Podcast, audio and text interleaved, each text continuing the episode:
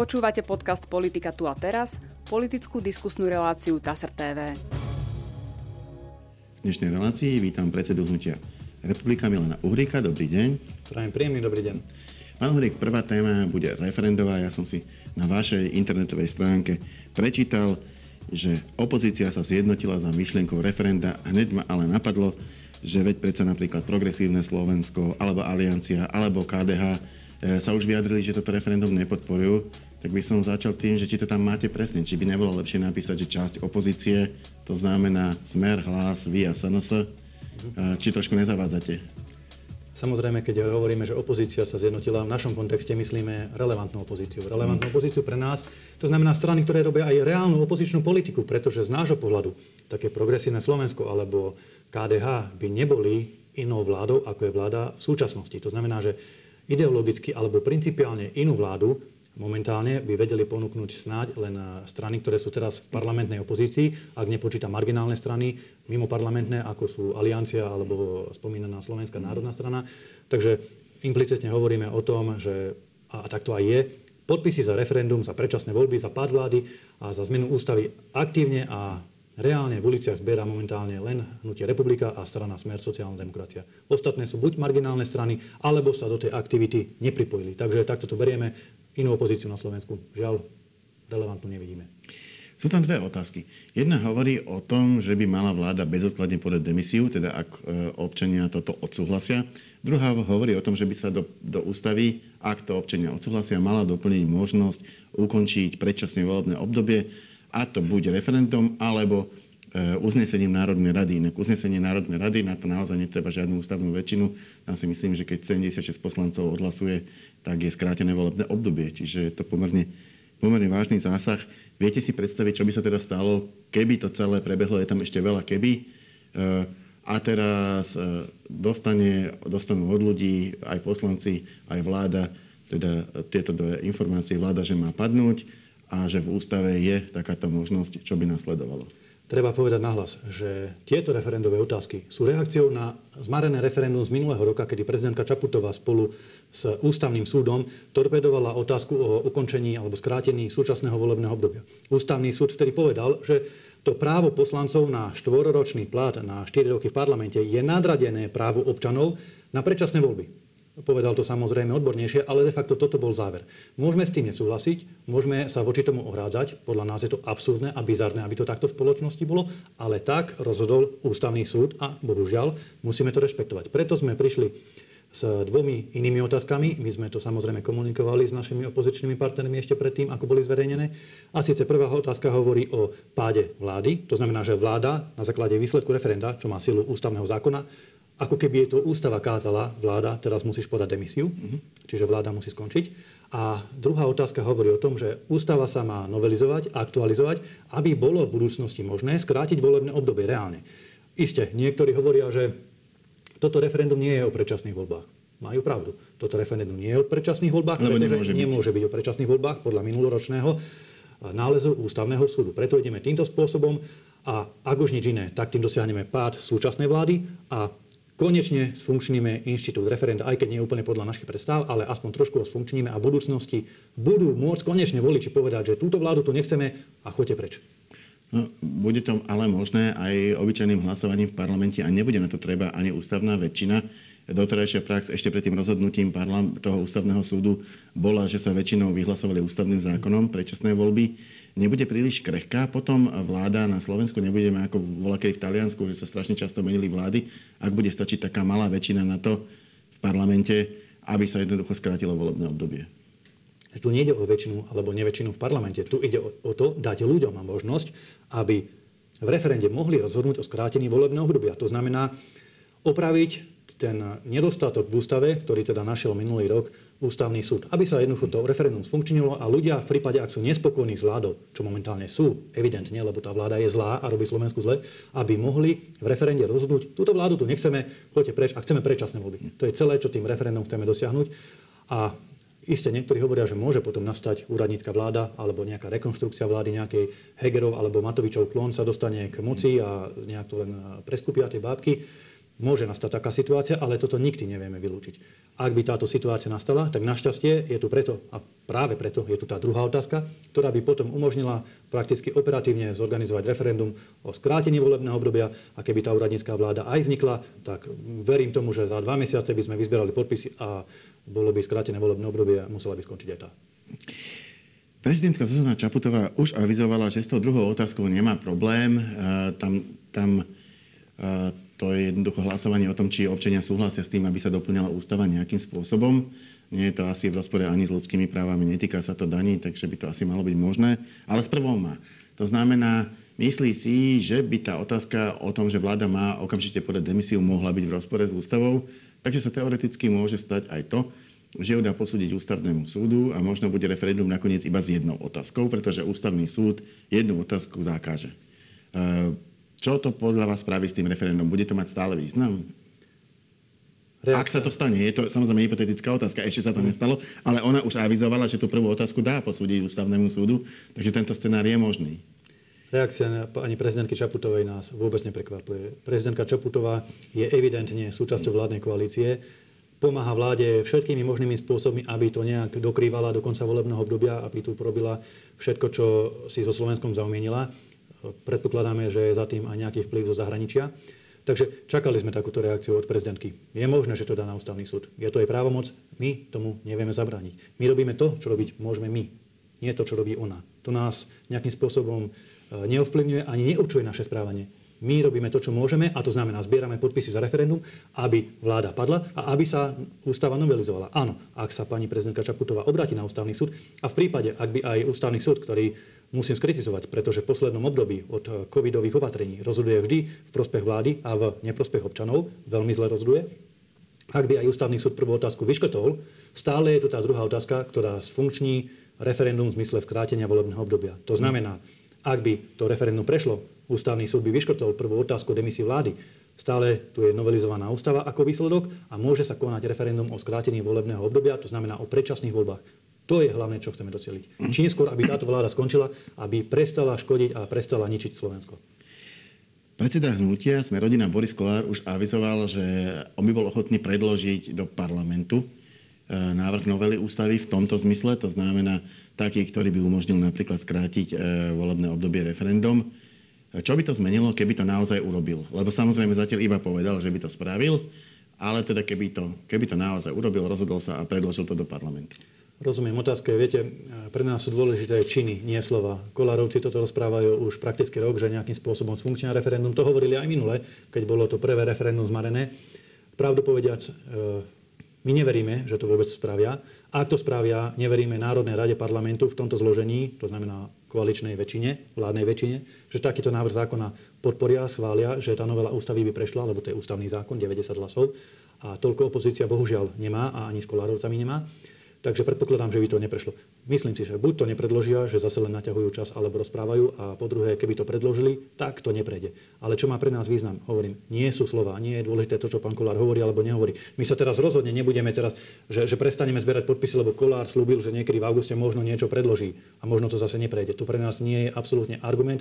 My, ako som povedal, robíme to, čo robiť môžeme. To znamená, zbierame podpisy, hľadáme riešenia, hľadáme a robíme činy a nespoliehame sa na nejaké sľuby, na nejaké slova. Už tým sľubom neveríme. Aké konkrétne aktivity teda robíte? Hovoríte, že ste spoluorganizátor tej petičnej akcie, takže ako ho podporujete? Podporujeme ho všemožnými možnými spôsobmi. Mediálnymi kampaňami, billboardovou kampaňou na Facebooku, na sociálnych sieťach. Samozrejme sme dali vyrobiť aj nejaké petičné stolíky. Naše okresné štruktúry, máme ich už po celom Slovensku, veľmi intenzívne rozvinuté, chodia po uliciach, zbierajú podpisy.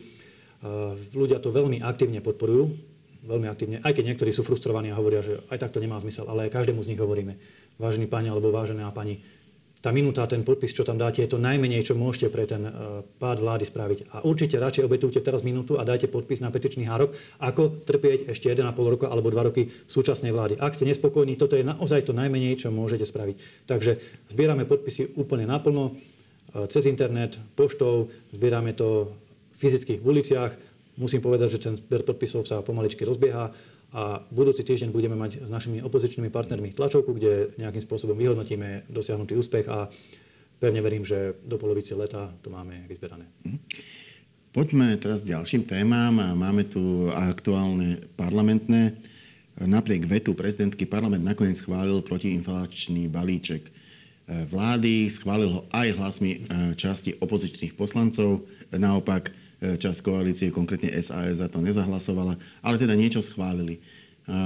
Ako to hodnotíte z pohľadu hnutia Republika? Je to krok vpred, alebo nie? Lebo vaši poslanci, čo som si všimol, to veľmi nepodporovali. Naši poslanci to nepodporovali, ani my ako hnutie to nepodporujeme, pretože aj sme kritizovali naše bývalé opozičné strany za to, že podržali Matoviča vo vláde. Pretože to bolo hlasovanie nie o nejakej pomoci rodinám. Tá pomoc rodinám je veľmi marginálna a aj veľmi nedostatočná, navyše systematicky veľmi zle nastavená. Bolo to spomínané vo viacerých diskusiách, že to krúžkovné pôjde zvláštnym spôsobom, budú sa nakupovať zase drahé í té systémy, štyristo nových úradníkov a tak ďalej.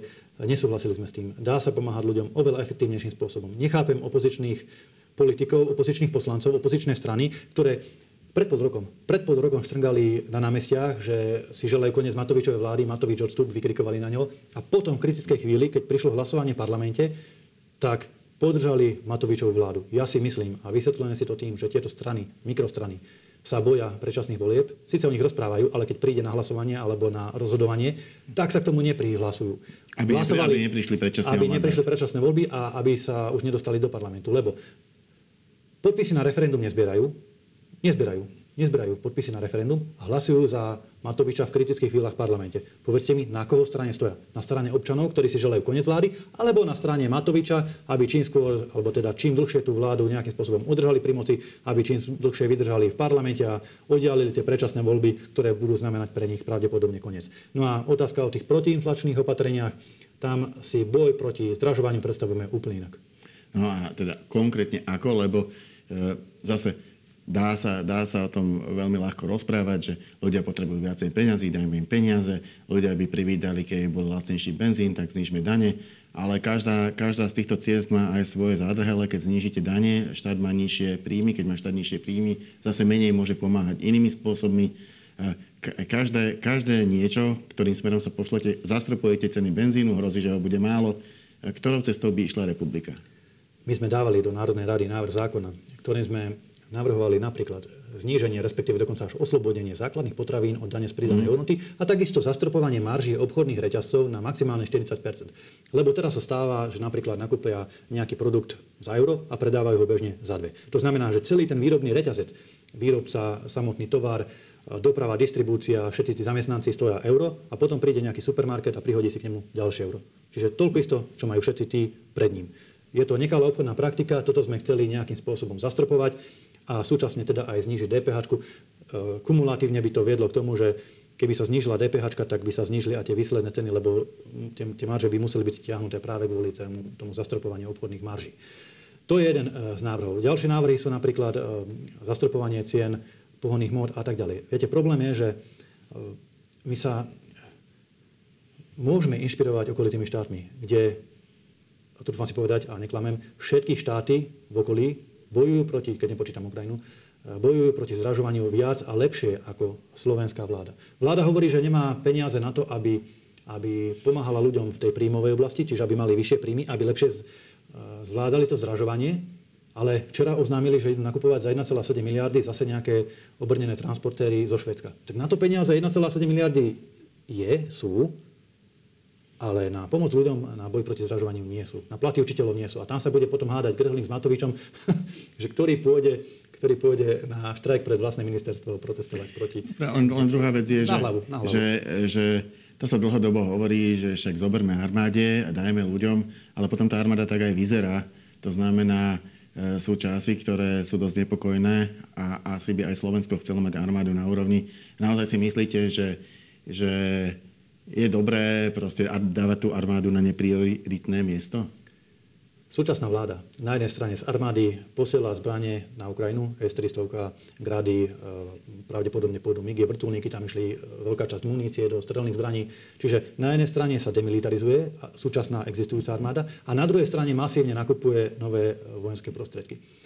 Pripomína to Pripomína to režimy možno v niektorých afrických krajinách, kedy sú tie výdavky na armádu vyššie už pomaly ako výdavky na zvyšok spoločnosti a my sa pýtame, že za akým účelom toto vláda robí. Či naozaj zo Slovenska chce spraviť polomilitaristický štát, kde vojaci budú na jednej strane stále pomáhať Ukrajincom, čo nie je náš konflikt, a na druhej strane potom budú stáť na hraniciach vojaci a kontrolovať, ako to vláda povedala, tuším pán Matovič, že štekajúcich psov spoza hraníc, nejaké covid pasy alebo niečo, čo zase príde na jeseň. S týmto my rozhodne nesúhlasíme, lebo tieto armádne nákupy a modernizáciu armády nespochybňuje nikto. nikto. Ale je treba povedať, a dnes to aj náš pán generál Viktorín hovoril na tlačovej konferencii, armáda sa nemodernizovala v oveľa priaznivejších ekonomických podmienkách, ako sú v súčasnosti.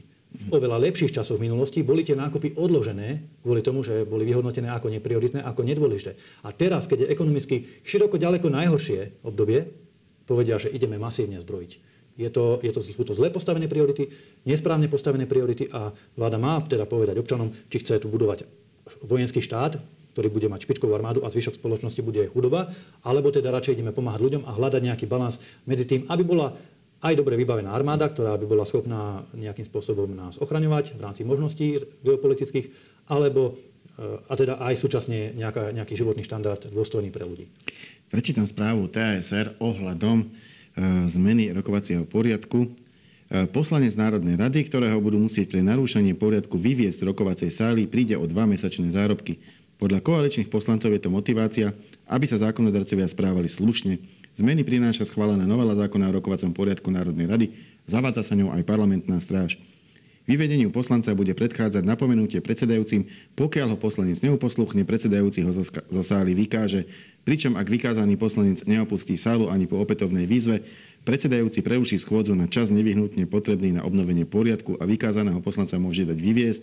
Úlohy parlamentnej stráže má riešiť nový zákon, ale kým bude prijatý, majú vyvedenie poslancov riešiť policajti prostredníctvom služby ochrany určených osôb. Nová legislatíva týkajúca sa parlamentnej stráže má byť účinná od januára dvetisícdvadsaťtri, uvádza T A S R. Ako hodnotíte túto novelu? V istom zmysle reaguje aj na vaše obštrukcie, ktoré v tom čase teda rokovací poriadok umožňoval, ale už teraz nebude a bude možné vynútiť si ukončenie také obštrukcie aj silou. Ja s touto novelou nesúhlasím. Viete, zase to je len tá, teraz sme pred chvíľou o tom hovorili, tá militarizácia. Všade vojaci, všade policajti, všade tvrdšia kontrola, silnejšia kontrola. Áno. Uznávame všetci, politici, príčetní, teraz hovorím, uznávame, že parlamentná kultúra na Slovensku je strašná. To je hanba, to je hrozné.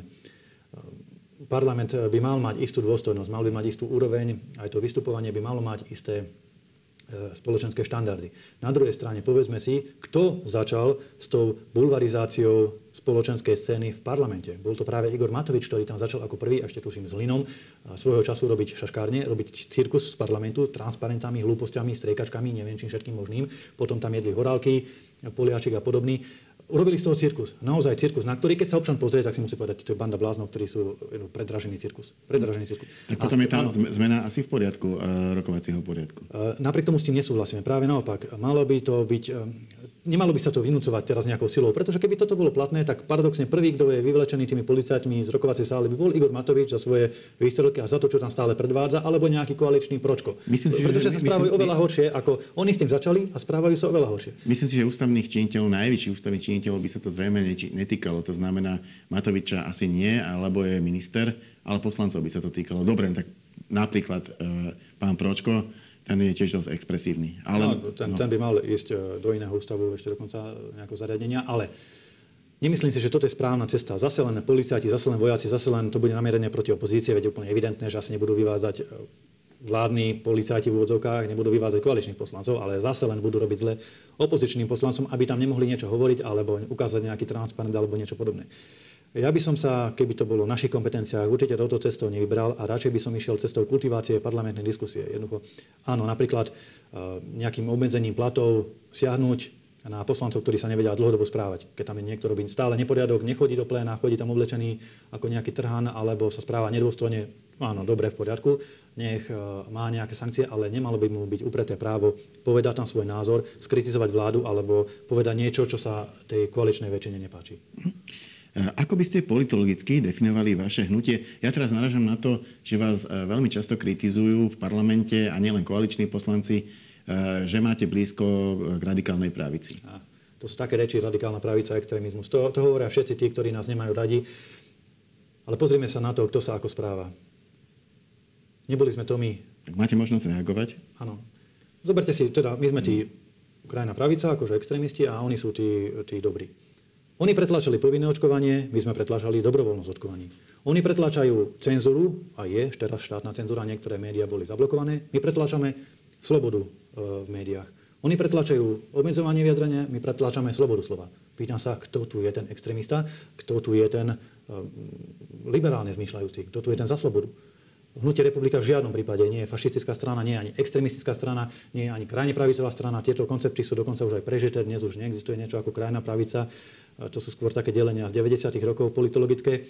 Hnutie Republika je normálna, slušná, vlastenecká strana, ktorá bojuje za slovenské záujmy. Bojuje za ne v Národnej rade Slovenskej republiky. Dobre, razantne, ale vždy v rámci slušnosti, v rámci normy bojujem za záujmy Slovenskej republiky a ja ako europoslanec v Európskom parlamente opäť. Priznávam razantne, ale je dôležité tam povedať tie názory na hlas. Je dôležité sa tam zastať Slovenskej republiky.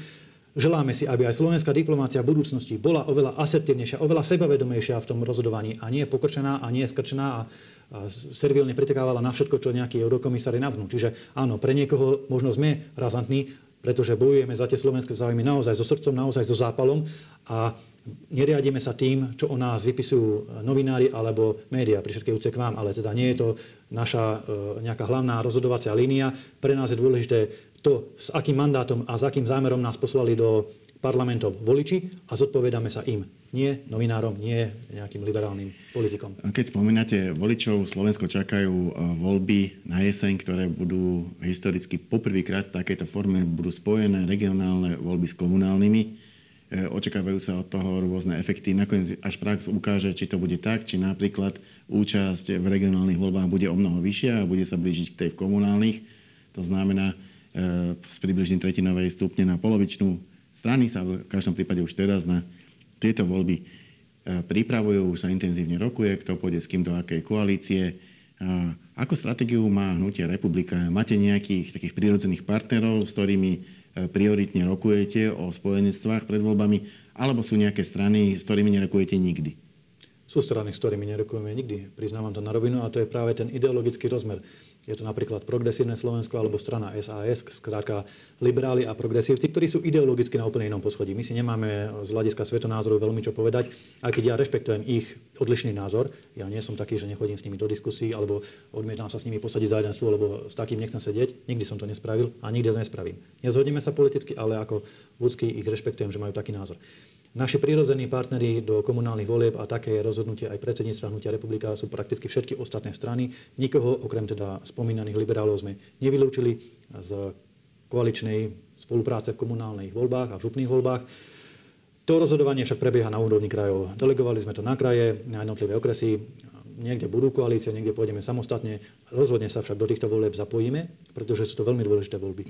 Bude to, prvá, bude to prvé akési vysvedčenie vládnym vládnej koalícii, vládnym nominantom alebo nominantom vládnych strán a ľudia ukážu, či si ich želajú na tej komunálnej úrovni, alebo nie. A v tejto súvislosti... Myslíte si, že tie voľby teda nebudú prioritne o osobnostiach, ako to bývalo v minulosti? To znamená, e, ľudia, ľudia viacej vyberali meno, lebo toho človeka na tých menších úrovniach mestách, dedinách väčšinou poznajú, ale, ale nakoniec často tie osobnosti poznajú aj vo veľkých mestách. E, ale že sa bude voliť skorej po línii opozícia a koalícia? Bude to taký nejaký test pred parlamentnými voľbami? Lebo to sú úplne iné koncepty správania voličov. Áno, máte pravdu. V týchto voľbách sa zvyčajne voliči, alebo teda nie je rozhodujúci faktor príslušnosť politickej strane. Napriek tomu si myslím, že v týchto voľbách bude jeden z najtoxickejších faktorov príslušnosť k politickej strane a obzvlášť pre nominantov vládnej koalície. Pretože poviem to úplne na rovinu, bez servítky, neviem si predstaviť príčetného kandidáta v komunálnych voľbách, ktorý by momentálne napríklad išiel kandidovať pod hlavičkou Olano. Pretože len politický samovrah, ako napríklad pán Matovič, by schválil pol roka pred komunálnymi voľbami zákon, v ktorom berie samosprávam štyristopäťdesiat až päťsto miliónov eur z ich vlastných rozpočtov. A som zvedavý, ako to tí kandidáti budú vysvetľovať, že kvôli ich materskej strane, ktorá ich nominovala, teraz nebudú mať samosprávy na osvetlenie ulic, na kosenie trávy, na škôlky, na školy základné a tak ďalej.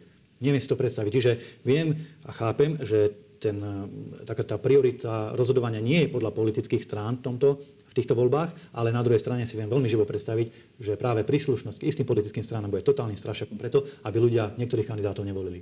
A je to obrovská príležitosť, zopakujem, pre opozíciu, pre príčetnú opozíciu, aby ukázala, a to je aj našim zámerom, že vieme spolupracovať, že vieme poskytnúť systematickú alternatívu proti vláde, nie nejakú chaotickú anarchiu, že len vykrikovať, zvaliť vládu a potom ďalej nemať nejaký program, nejaký plán, nejakú spoluprácu. A že vieme, a toto je veľmi dôležité v súčasných dňoch, rutine vládnuť. Rutine vládnuť. To znamená viesť štát tak, aby občania nemuseli každý deň pri pozeraní správ na mobile trpnúť, že čo zase tá vláda na nás vymyslela, čo zase sa stane, ako sa zase pohádali. Normálne slušne vládnu tak, aby to prešlo, aby sa Slovensku darilo a všetci mohli spokojne žiť, normálne žiť. Posledná otázka je na konkrétne mená.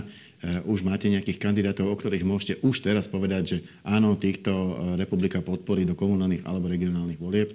Áno, jednoznačne poviem iba dve mená. Jeden z najsilnejších našich kandidátov bude pán Miroslav Suja, doktor Suja v Banskobystrickom kraji, ktorý, ktorý je našim nominantom na predsedu samosprávneho kraja. Jeho hlavným vyzývateľom, alebo teda protikandidátom je pán Lunter, za ktorým stoja asi prakticky všetky koaličné a liberálne strany. Takže to je jeden z takých najsilnejších kandidátov a rovnako, rovnako vážnym kandidátom je aj magister Eduard Kočiš, poslanec Národnej rady, ktorý kandiduje na primátora mesta Stropkov. Takisto má podporu nejakej koalície v rámci, v rámci toho mesta, na ktorú, o ktorého primátorskú stoličku sa uchádza. Máme rozbehnuté ďalšie rokovania. Predpokladám, že v priebehu budúceho týždňa a nasledujúcich týždňov postupne tie mená budú vychádzať na povrch. Zatiaľ ich nechcem prezrádať, lebo sú to predsa len interné rokovania s našimi opozičnými partnermi a nechcem byť taký ako títo vládni kadejakí predstavitelia, že všetko vytrepem do médií a potom, a potom z toho vznikajú kadejaké animozity. Nie. Rokujeme slušne, rokujeme systematicky s rôznymi opozičnými stranami. Budú rôzne koalície, v ktorých pôjdeme, v ktorých sa budeme uchádzať. Ukážeme, že republika nie je toxická strana. Vieme spolupracovať. Možno sa nezhodujeme vo všetkom, ale vieme v rámci koalícií spolupracovať a vieme ponúkať systematickú a príčetnú, príčetnú vládu. Ďakujem pekne, to bola posledná otázka a posledná odpoveď našej dnešnej debaty. Ja sa vám ďakujem Milanovi Uhrykovi z Hnutia Republika. Ďakujem pekne aj ja za pozvanie. A my sa v našej relácii opäť stretneme na budúce. Dovidenia.